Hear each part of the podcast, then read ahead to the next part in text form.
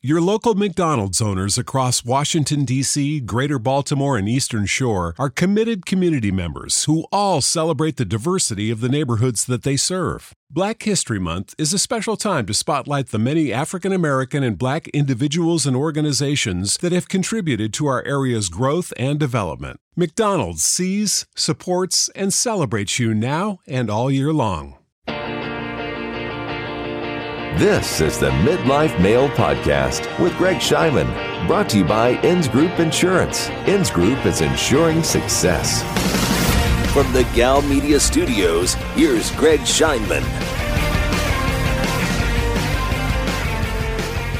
All right, this is another episode, episode 35 now of the Midlife Male Podcast. Um, if you're liking what you hear, subscribe to the show. Uh, check out gregscheinman.com for all the other episodes and blogs. You can find me at Instagram at Greg Scheinman, or you can just email me at gscheinman at gmail.com. On the show today, I am super excited. My guest is Mr. Ken Lubin. Um, Ken is the managing director of ZRG Partners. He is also the founder of Executive Athletes, and the host of his own podcast, the Executive Athletes Podcast. Ken, welcome. Uh, thrilled, thrilled to have you today. Awesome. No, it's great to be part of this. I love, you know, try to spread the gospel that you and I were chatting about earlier. So thank you for uh, thank you for having me on. Yes. Yeah, so I, I'm I'm excited to have you here. I really want to talk about about this this bio of, of yours, you know, your your background in your life. I find it fascinating. Um, the balance between executive, um, professional, you know, career and executive athlete, who you are, um, how how you live your life, philosophy and, and perspective. Um, and I, and I want to start with one thing in particular. Um, the the first line of your bio that I, that I read even on, on LinkedIn was I help people to achieve their dreams and companies to reach their goals. So it's a big, big statement. Um, where did that come from, and and describe that to me a little bit. So I've been in the executive search business for 20 years. Um, I've seen a couple different recessions. I saw the first recession in 2001 after two years of being in the business, and then saw the major downturn in 2008, 9, 10, and one that I still don't think we've really ever come out of. Um, the economy seems to be going well and everything's going well. So it's very a recessionary mindset. But prior to that, my my whole career, I was focused on being a professional ski racing coach. I had grown up ski racing, um, raced all through college, and coached after college for two or three years and that was sort of the path I was going to go down. And my uh, girlfriend, now wife, sort of gave me the ultimatum: we doing this for the rest of our lives, and that was about the end of that. So making twenty thousand dollars a year or seventeen thousand dollars a year wasn't on her on her radar, and, and I don't think it was really on mine. But I was, you know, still living the dream and being out there and training and skiing and bike racing in the summer, and I thought that would last forever.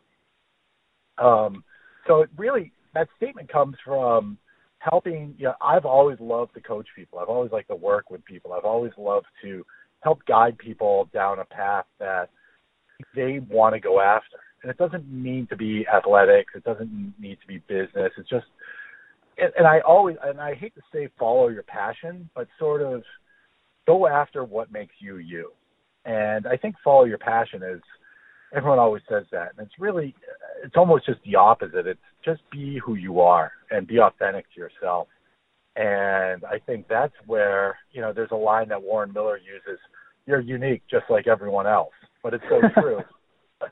Everyone's unique. Everyone has their own personality what they want to do and what they accomplish. And i try to help that in the search business. I help that with companies try to find their authentic you know, people that are authentic that are going to work for them one of the biggest things that I see in this business is really just it's really just a matchmaking service. Um, people are people, and people want to work with people they like.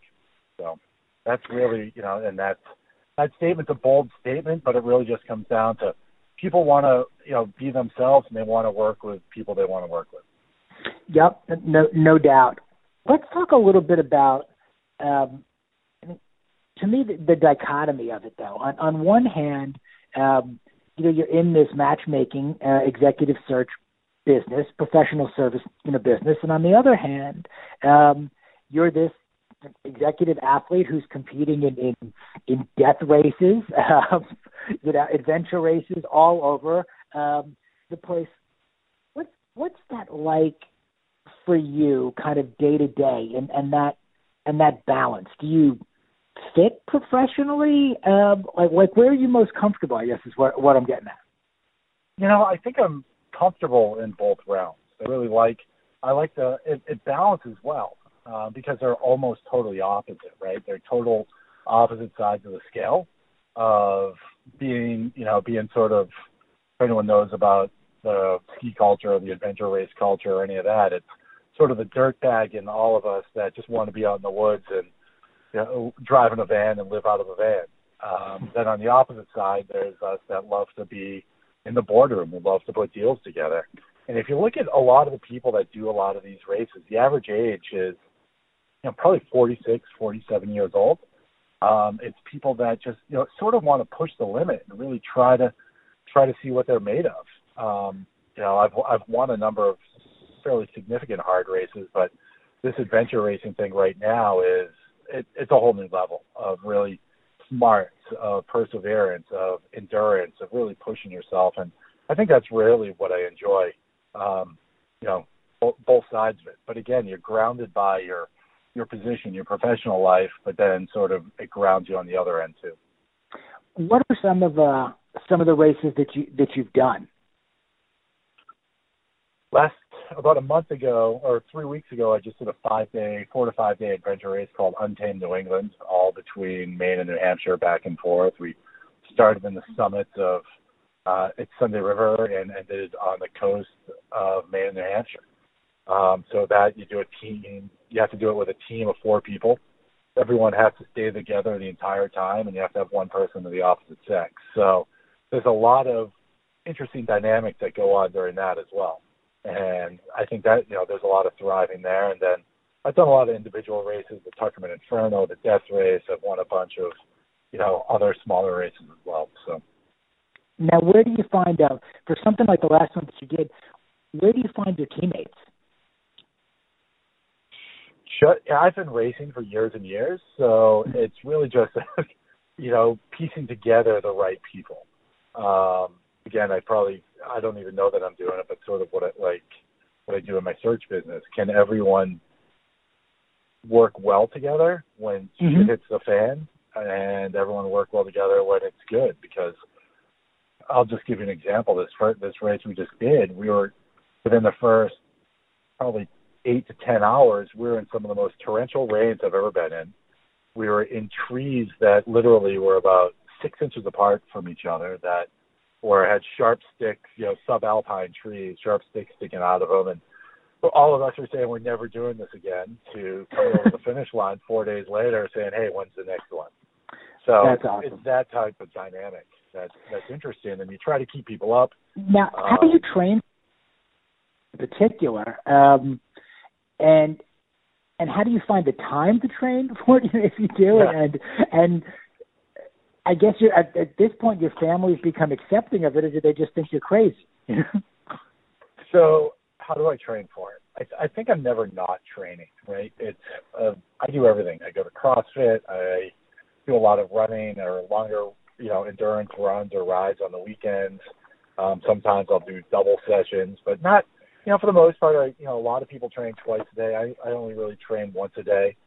Um, and I do it uh, nothing crazy, an hour, an hour and a half, a lot of times at lunch.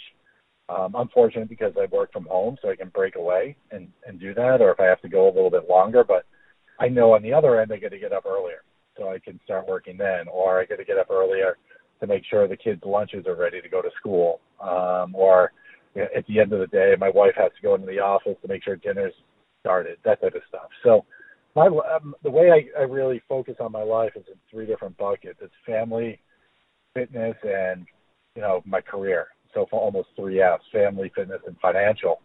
And if one of those three starts getting out of whack, it's really when I start pulling back on one and focusing on the other. do you think that I guess the the adventure racing and the lifestyle that you live, um, you know, balancing that adventurous and, and athletic side, um, you know, with your career, um, that you found that balance, meaning that okay, you know, maybe you sacrifice a little bit in terms of income, um, but it allows you the freedom, you know, to do these things that you love, you know, doing. Or, but then how have you, I guess, kind of come to grips with that over over the course of your career? You know, it was. It's always been one of those things where I'm not willing to give up that side of me. I think, and a lot of people do. I've never given up. I've never really stopped for any length of time. You know, I've put on a few pounds because believe me, I like uh, I like having red wine or a couple good beers every now and then, but I also know I'm not going professional as well. So I I, I really keep that balance in terms of that. Um, I think for and no, exactly like you said, I could be making more money, I could be traveling more, but I wouldn't be able to spend time with my family. I wouldn't be able to spend time training and doing the things I want to do. Um, I'm pretty I'm fortunate because I can work from the road. I can work from being in New Hampshire in the mountains or in Maine on the coast or wherever wherever we are. So uh, the, the, my wife and I have figured out a balance point where um, we really focus just like I said, we try to focus on those three main things. And it's amazing when you try to get rid of a lot of the other noise, how you can actually pull stuff off. yeah. So when did you first start executive athletes? Um, and what was your kind of motivation and, and inspiration behind behind taking on on that as well? So crazy story. Being as you can imagine, being an executive recruiter during uh, 2008 through 2011 today. um, and I focus primarily on commercial finance and commercial lending. As you can imagine, there's not a lot of there wasn't a lot, lot of lending going on. Um, mm-hmm. And I, and I was cold calling people, trying to get searches out of people, and everyone was just, you know, more or less scared for their job. They're not going to you know, give you a search to try to help them find new people, but they're really becoming to the point, hey, can you help me out? Because they had no idea what was next for them. Um, and I started saying to myself, you know, I want to talk to people that are like me. There's got to be other individuals that are out there that start this conversation off much easier you're an Ironman, you're an adventure racer, you're a crossfitter, you're a skier, you're this, you're that, you're a cyclist, you're a triathlete. And that's really where where it came from. I said, hey, if I'm going to start cold calling people, I might as well cold call people that I have something in common with. And that's really where Executive Athletes was born and bred. It came from there. Um, and the funny thing is, it's it's led me to a lot of other opportunities other than just search business believe me, I've got you know a lot of referrals and that type of stuff, and it's a great conversation point. But it was a it was an opportunity to really just put sort of put myself out there and to actually try and grow something. So that's really where the whole thing started. And what has it grown to now? I mean, uh, did you have expectations of it from from the get go? And you know, who's what makes up the executive athlete community? How does somebody get in into it? Yeah, definitely. So it really you know, it started using LinkedIn is what it was, and, when, and LinkedIn was really easy to try to attract people. It was I sort of hacked the system a little bit so I could send multiple messages to people to come on board. That's become more difficult. Um, but you know, online there's about 18,000 people in the Facebook group. There's about another 4,000 people. I'm really trying to push people towards my website and my podcast um, at executiveathletes.com and getting people to just sign up, just sign up organically. If you're interested, you're interested. You know that type of stuff. And I get a lot of deals from manufacturers or a lot of great content that I can share that I share with lots of people. So in terms of my expectations, I don't know if there's expectations or not. It's really just, you know, it's a I don't want to use the word passion, but it's a passion project, right? It's mm-hmm. something where I can connect with cool people doing cool things that really um, mesh together. So you mentioned that you're doing the podcast uh, yep. now. Mm. Um, one, what? How, how's it going? Because you needed something else on your plate, right? right. I love it because it's really a combination of my. I've been interviewing people professionally for the last 20 years. Now I'm interviewing super cool people that I want to interview.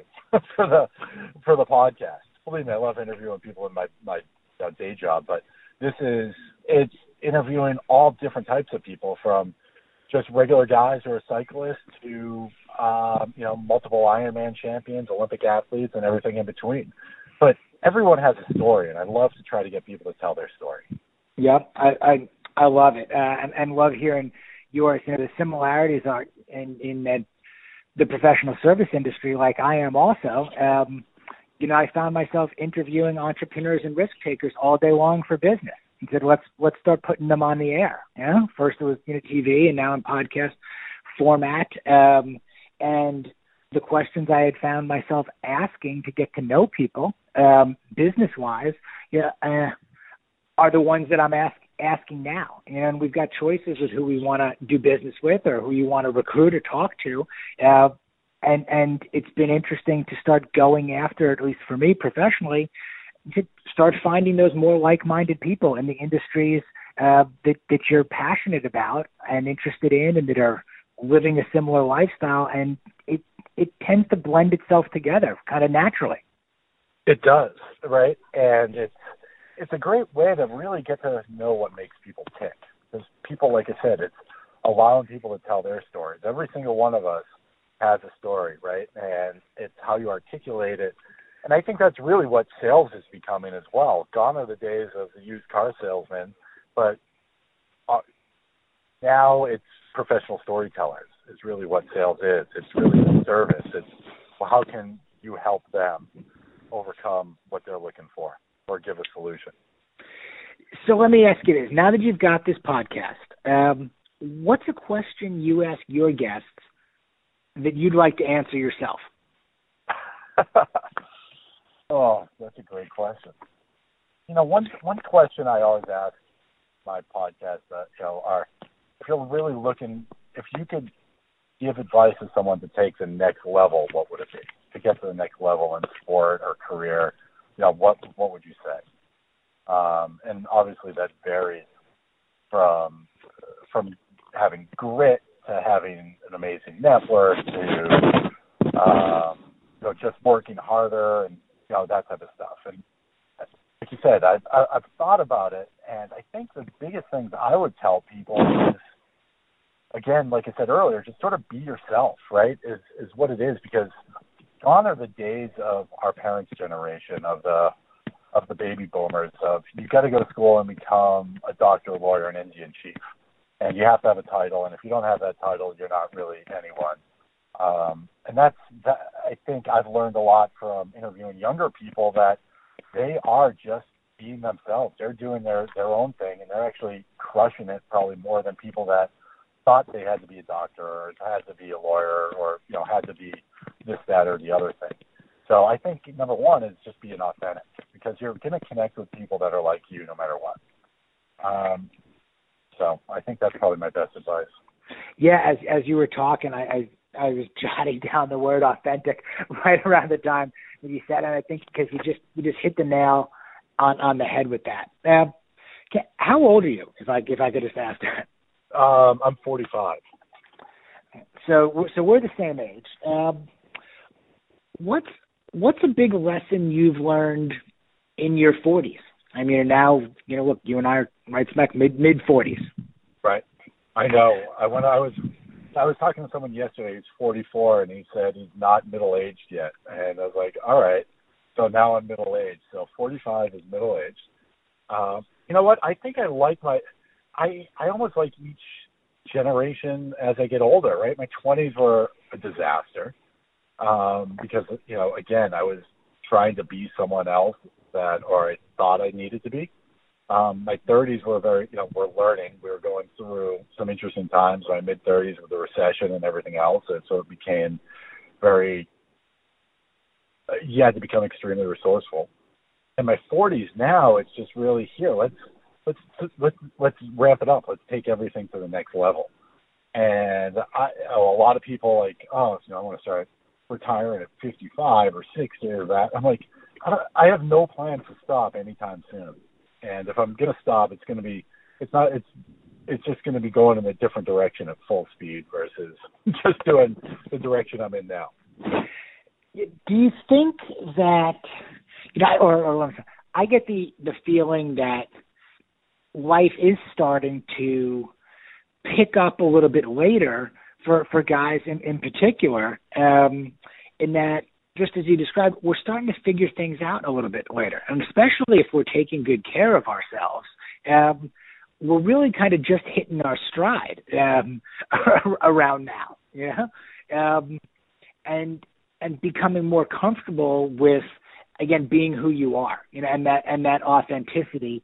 You kind of stop worrying about what what other people are thinking, um, and you just kind of start doing in there. Uh, so I do, yes, I do really feel that the second half again is is going to be better than the first. I think so, and like you said, it's again I'm 45 and I still compete with guys that are in their 20s, so I'm not. You know, I just end up at PT or the chiropractor more, but I'm I'm still out there, still trying to mix it up with them. I know, you know, in the high end stuff I'll get beat, but it's really what just keeps me motivated. It's here, let's go out and and see what you can do. And it's try to be a role model for my kids. And you asked a question earlier, uh, does your family think you're crazy? And I think they do. So I try to motivate my kids to, hey, let's go for a run or let's go do this. And they're just like, no, I'm not going because I'm not going for three hours. I'm not going to ride for 60 miles. I'm not going to do any of that stuff. And I, you know, I just try to get them to go for an uh, for a mile or something like that. If they just look at you sideways and just like you know sort of face palm you and go on and do their own thing. How old are your kids? They're nine and thirteen. Okay, so similar, right? Like mine. So I've got two boys. One's fifteen, and and the other's eleven, about to be, about to be twelve. Uh, and I think it's you know maybe they think we're crazy, but kind of crazy in in a good way. Um, in the manner that we're we're active and we're leading by example, and and maybe you see this where where you are, but unfortunately, and it and it you know, it bothers me. Um, which there there are there aren't that many other guys, you know, I think around day to day um that are doing it, you know, that are pushing it or that are leading, you know, by that example. And I think maybe we found more of our communities through competition, you know, through your adventure racing and mm-hmm. everything you do. Um and what I've been doing, whether it was the, you know, CrossFit comps or the decathlon or other or triathlons, just other ways to to to be active and you do find those communities but if you're out there day to day in kind of the maybe the the little league world you know or the school parent world um not not that many i i see and i don't know if you see that see that as well um so in certain areas you know i felt a little bit like the outsider or the outlier uh mm-hmm. and in other areas again finding my my community feeling like wow this is terrific there are tons of guys like me out there also just where where you put yourself, I guess. I was just actually on the phone with I was just talking to someone um, on my recruiting side, and we're talking about that. We've got a place um, up in New Hampshire, and that we ski out of. My kids ski race and that type of stuff. So it's the funny thing is I raced in college, and now it's the same community of people that were all dads that all have kids racing.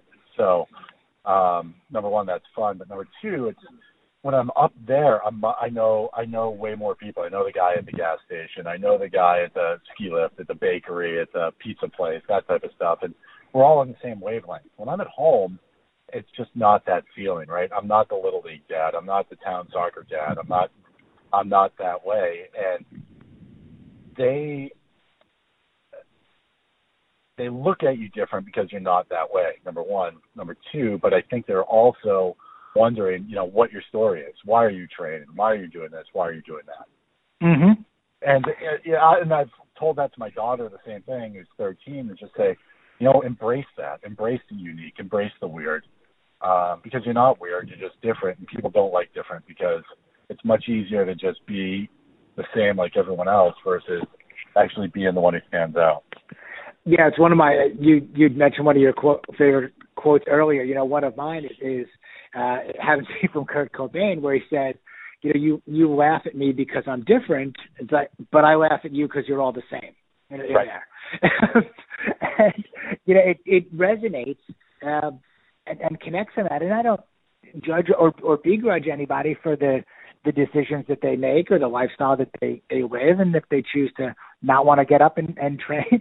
Um, it would be nice if they don't judge in return, you know, mm-hmm. or, or look at right. look at you look at you funny. Um, but has and, and has this been happening, or have you seen this happen with you, especially with the enormous growth of executive athlete and what you're doing? Guys, you start getting calls or direct messages or an email here or there from like, hey, you know, what are you doing, or or how are you eating, or where do you train, or what do you do? Because I think there's a time now especially with the the mid age or, or middle age or, or midlife, you know, guy where if they are a little bit out of balance, uh, you know, maybe the career's going well, but they've let themselves go physically, or or vice versa, they're physically, you know, doing great, keeping, them, but maybe that's out of balance and the professional isn't going, you know, as as well. And I think they're trying to. I think we're at a time right now where we're just trying to to pull it together again and, and keep moving forward. Do you get that too? people? I do. Yeah, I get people asking me a lot. I've I've actually done some stuff probably with some younger athletes with the Olympic Committee athletes that are making the transition from being a full time athlete to oh my god, I gotta pay bills and everything else, right? Because at that point their identity is completely gone because they're no longer an Olympic athlete, right? And if you're not a gold medal winner in a major sport, you're just another person walking down the street to say it or not say it, but fortunately or unfortunately, that's the way it is here in the states. Mm-hmm. Um, but it's it's really understanding that identity, and I struggled with it for years and years, probably into my 30s. Of you know, oh, I'm a I'm an ex ski racer, right? Or I'm this or I'm that, and it's it's really what I've like you said going into your 40s. It's just really embracing all of it, and just saying, hey, I do this, I do this, I do this, or I don't do that, I don't do that, I don't do that, right? But it's okay to um, to really get that. But I think I get plenty of calls asking about you know the same thing, and and I still ask the same questions to other people because I'm curious of how they do it with their balance or how they how they eat or how they you know how do they get stronger this way that way um, because it's it's curiosity it's wondering and I think that's the coolest thing about you having social media is having the access to people you never had access to before, number one. And number two, people love to help people out.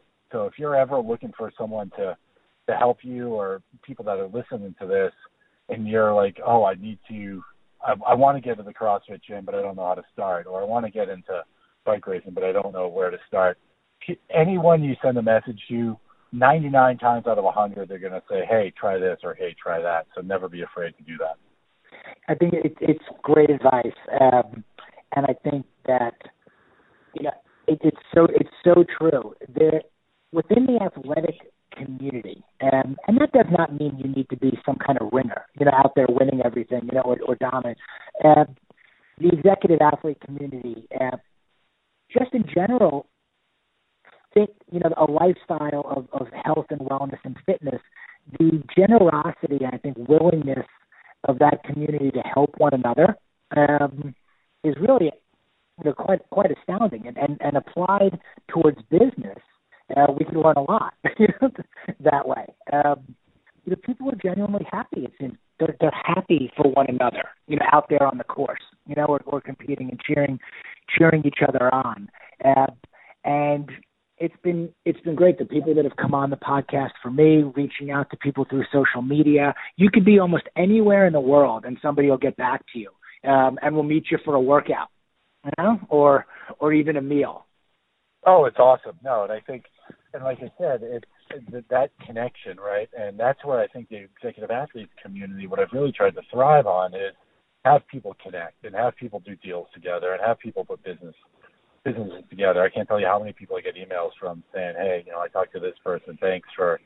I know you didn't put us together, but thanks for building the community that allowed us to connect or that type of stuff. And that's, you know, to me, that's almost, that's more satisfying than a placement or, you know, that type of stuff or putting a big deal together because that's really what it was built for is to have people connect, have like-minded individuals who want to live a healthy lifestyle, really just have an understanding of what it takes to to live that way, right? And a lot of people I think you know the executive athlete community or a lot of people I hang out with, it's you're you're always trying to push the limits, but there's healthy limits, right? I'm not wingsuit jumping off of you know the Empire State Building. Yeah, I, think it's it's it's understanding the limits that you have based on your age and your physical capabilities, but to No. always be pushing those limits to be a little bit stronger, to be a little bit faster, to stretch a little bit more, have better mobility, eat, you know, have a, have one beer less a week or one less dessert because all that stuff matters. Well, yeah, I think it's the it's it's perspective, you know, and and and it shifts over time. Um, you know, more than anything, I focus now on longevity and sustainability. Um, not nearly as much about about winning uh, ev- ev- Right. anything I enter, um, and also not even having to dominate or win each and every workout that you go out there after Right. there's there's a way that you know that you have to adapt your training to your lifestyle now um to your age to a certain degree i mean i think again we're in our mid 40s and like to mix it up with people 20 20 or so years younger and can hold our own around there but recovery is much more important you know right now rest is more important warm ups are taking longer than actual you know workouts you know in there Yes. in there. When I look at where my budget is, even for for fitness, health, wellness, it's it's more on on Normatec boots and Hypervolt, you know, type stuff, um, than it is on the actual fitness itself, you know, in there.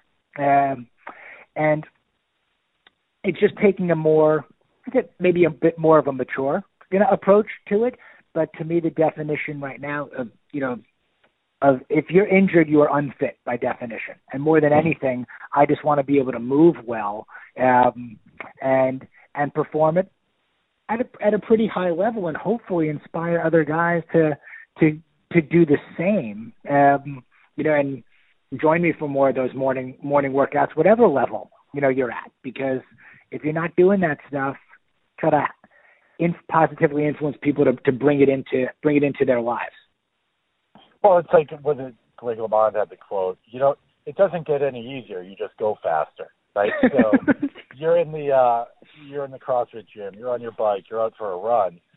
The effort I do versus the effort you're going to do is all going to be the same because we need to be at 80% or 90%. And what's interesting about that is your 80% is going to be different than my 80%, but it's still going to hurt just as bad. just So, as effective. Yep, it's just scale as it. effective, and it doesn't matter of how fast you do it or how fast you don't do it. Again, like you said, as I've gotten older, I, you know, I'm, I'm embracing that much, much more. Is all right, you know, I know where I need to be for this or I need to be for that.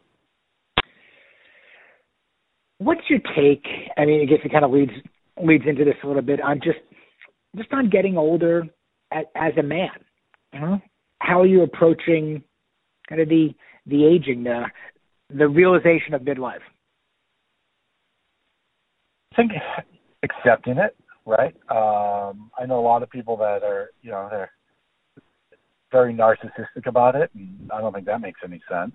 I think it's just accepting the fact that you are getting older, right? And try to see what you can and, and can't do. I guess it's just a continual learning process. Um, and believe me, like I said, you know, I like to, you know, I don't even think I want to be younger anymore. is the way the way that I look at it. It's here, embrace what I can do now, and what can I do moving forward into the future, and really thinking less about my past. Where before I would just think so much more about my past, where there's actually, you know, there's hope. There's you can look forward and say, all right, I need to build this, or I want to build that, or I think a lot of it too is I'm less a lot less fearful of trying new things because of that, like you said earlier, really caring what other people think of trying again the the podcast or building a website or doing this or doing that. What's your daily routine? What what's a typical Ken Lubin day? Typically, I get up around five five fifteen. Um, everyone says don't go check your emails. That's the first thing I do. I go to check my emails. A- That's great because I, I think you sent me an email and I looked at the timestamp and it was five fifteen about confirming. You know, Yeah. hey, are we on for three thirty or four? you know, Yeah. like, damn, this So- guy gets up early. So I get up and I just because I can bang out in an hour and a half, three or four hours worth of work. So I like to get up early. Um, around during school time, my kids are going to be on the bus, so I probably stop around six fifteen and start doing lunches and that type of stuff. Um, get them out, um, get back down, you know, and get back down to work. By, typically by seven o'clock. Work from seven to lunchtime. Um, go to the gym or go for a run or for a ride. You know, that's anywhere between an hour, hour and a half. That stuff. Uh, get back, you know, get back at it to work for the afternoon because it's broken up and my wife's got to go into the office. She's like, she's got a real job, I like to say. So she goes she goes into the office, and around five thirty or six, I start making dinner. Um, so the kids, you know, try to make a healthy dinner for the kids, which they don't eat, but we uh try to do that. Then usually it's lights out for me by you know by nine o'clock, so I can start it all over again. So that's my mm. typical day. How do you eat? Do you pay a lot of attention to to your nutrition or your diet? I should better, but you know, I'm 80% there. Um, like I said, I'm not afraid to have some ice cream or have some, you know, cookies here and there because that's why I work out. So I can actually do some of that stuff. Um, but no, you know, I just eat healthy overall. I've, you know, I've tried the keto thing. I've tried the low carb thing. I've tried the hard, you know, it's, and what I found is just balance, right? It's everything, for me, everything in moderation works really well. Some people it doesn't, but with my disposition, it does. If I go one extreme into the other, I don't have any energy. Um, it just turns into a shit show. Yeah, I, I find the balance is the common the common thread, and I'm finding more more of the guys that that I'm talking to and trying. They, it all comes back to the same thing. We've all tried pretty much at, at some point. We've tried pretty much anything, you know, that's right. come that's come across. Okay, and and it ends up being oh, a little bit of this, a little bit of that. You know, when I was paleo or keto or you know is the energy off you know versus okay i got to bring some carbs back or i got to do this. And it's all experimentation you know at, at the end of the day. And again finding finding what works. And, and for me the thing that i found that works is not being kind of hell bent on any one thing you know? Just, i found it to be stressful is really what it started becoming as well because it's not worth the extra four or five pounds at 45 years old be stressed out about what I'm eating. Um, is the way that I, you know, the way that I look at it. And what's pretty funny is on my podcast, that's one question I ask everyone is what is your diet? And I've only had so far out of 25, 30 episodes, I've only had one, one or two people say they follow anything specific. Everything else is very in moderation.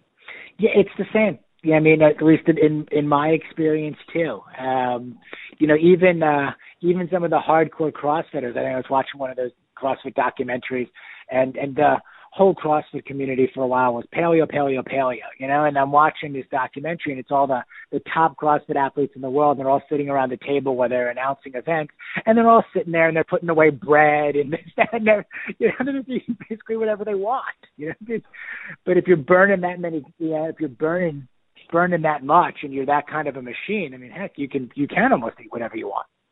Well, and that's it. I have a friend of mine that does a lot of you know fitness training and coaching around food and that type of stuff. And once you're, again, you're not going to start a fire with wet sticks, right? Uh, that's that's not a good thing, and that's what junk food is. Um, but once your once your fire's up and raging, you can throw wet sticks in the fire and nothing's going to happen. And it's really great analogy. way to that way. That you know, once it's stoked and ripping, roaring, you know, yeah, you had a super hard workout. You went for a four-hour bike ride. It's okay to have a beer or a couple beers afterwards with your buddies, um, or have you know chocolate cake or do or, or whatever you want whatever you want to have. That's my philosophy with it. Um, again, you know, and it really became.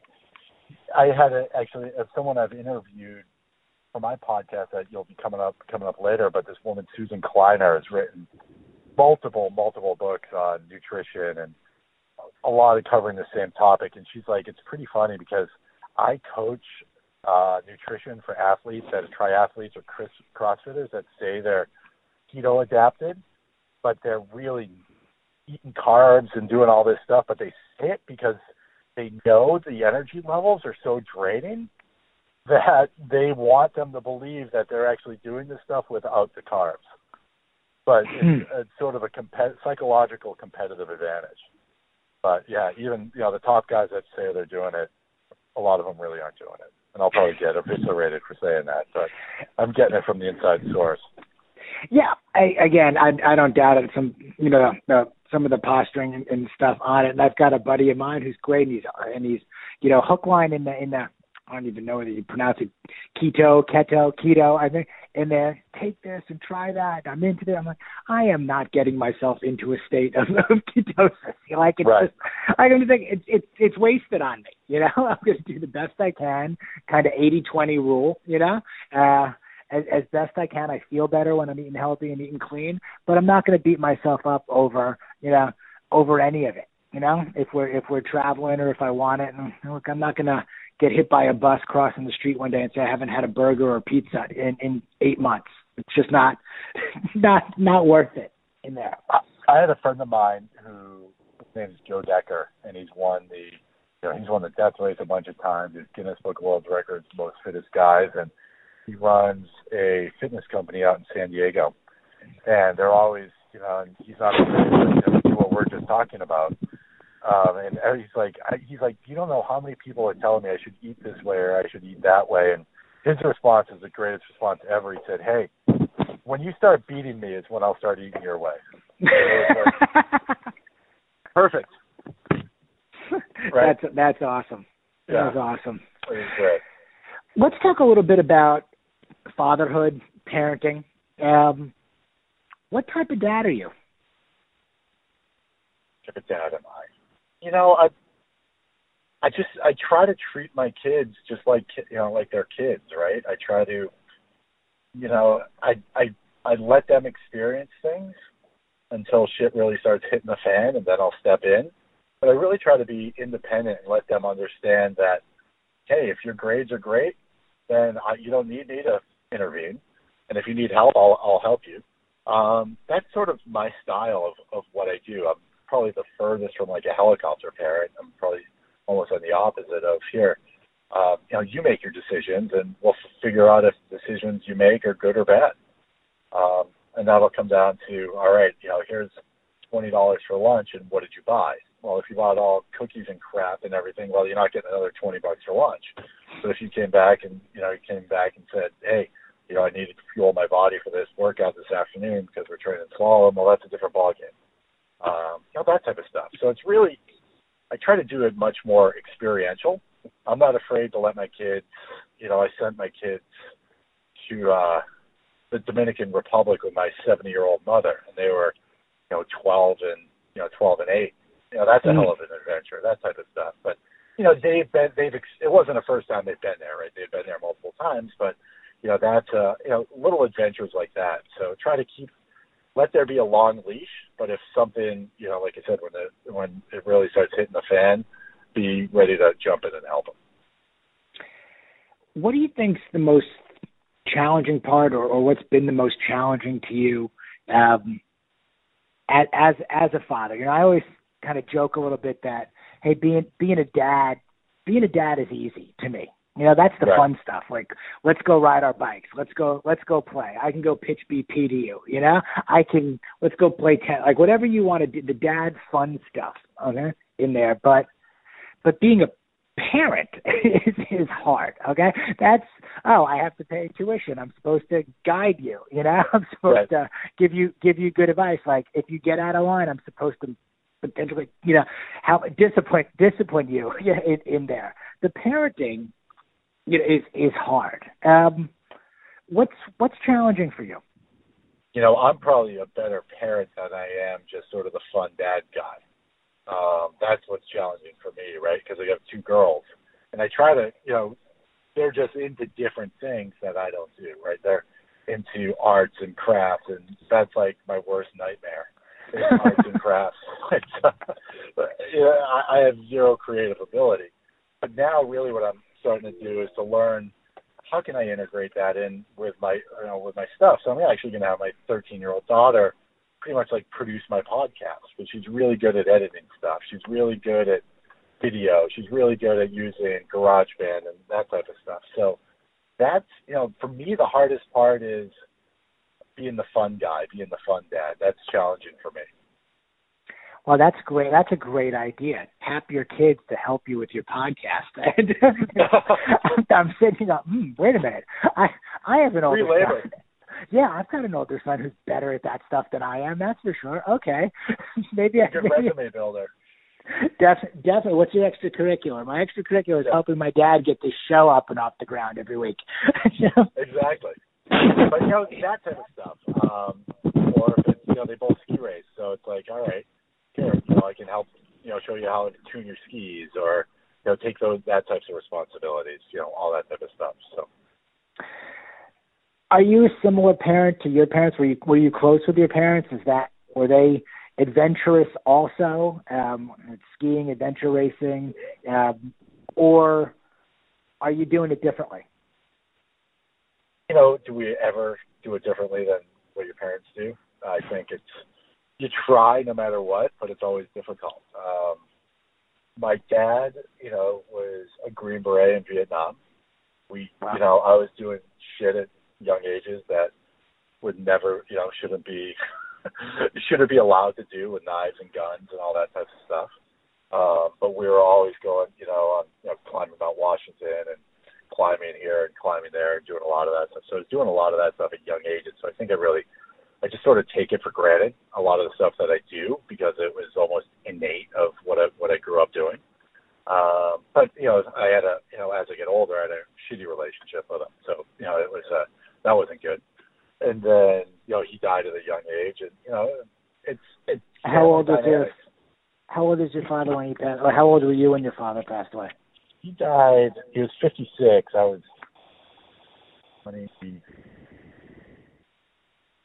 27. Six, 27. It was. uh He died on September 12th, 2001, the day after 9/11. So it was Mm. an interesting time. Yeah, my my dad passed away at 47, mm, and I was 17.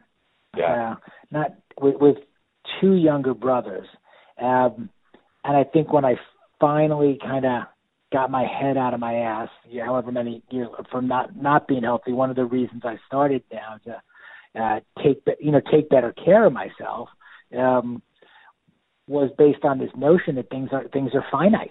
You, know? you just you just never know. Um, uh, in particular, now two years, you know, look at 45 and he was 47. I go, I can't imagine.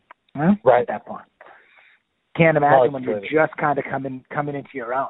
Um, and but on on that note, you know, at, at 17 for me, and and and, and Aaron, at a young age for for yourself, who are some of your influences or or mentors? Um, were you able to kind of fill fill that void, or did you find yourself looking to fill that void for advice, mentorship, kind of influence? You know, and I've had that question before. I don't know. I think I just did. Right? Is really what it was. It's just, you know what? If I'm interested in something, I'm going to figure out how to do it. And I did a lot of, you know, it was really learning to get out of comfort zone at a young age of, hey, I'm interested in this. How do I how do I learn that, right? Or how do I go after that? Um, you know, I, I that's a hard one. You know, my mother was a major influence on me. One of her favorite things, you know, when I was racing and everything there, she's always like, you know, if you want to get fast, I would always, uh, you know, think about how can I get faster. She will, she would always say, stay on the wheel of the fast guy.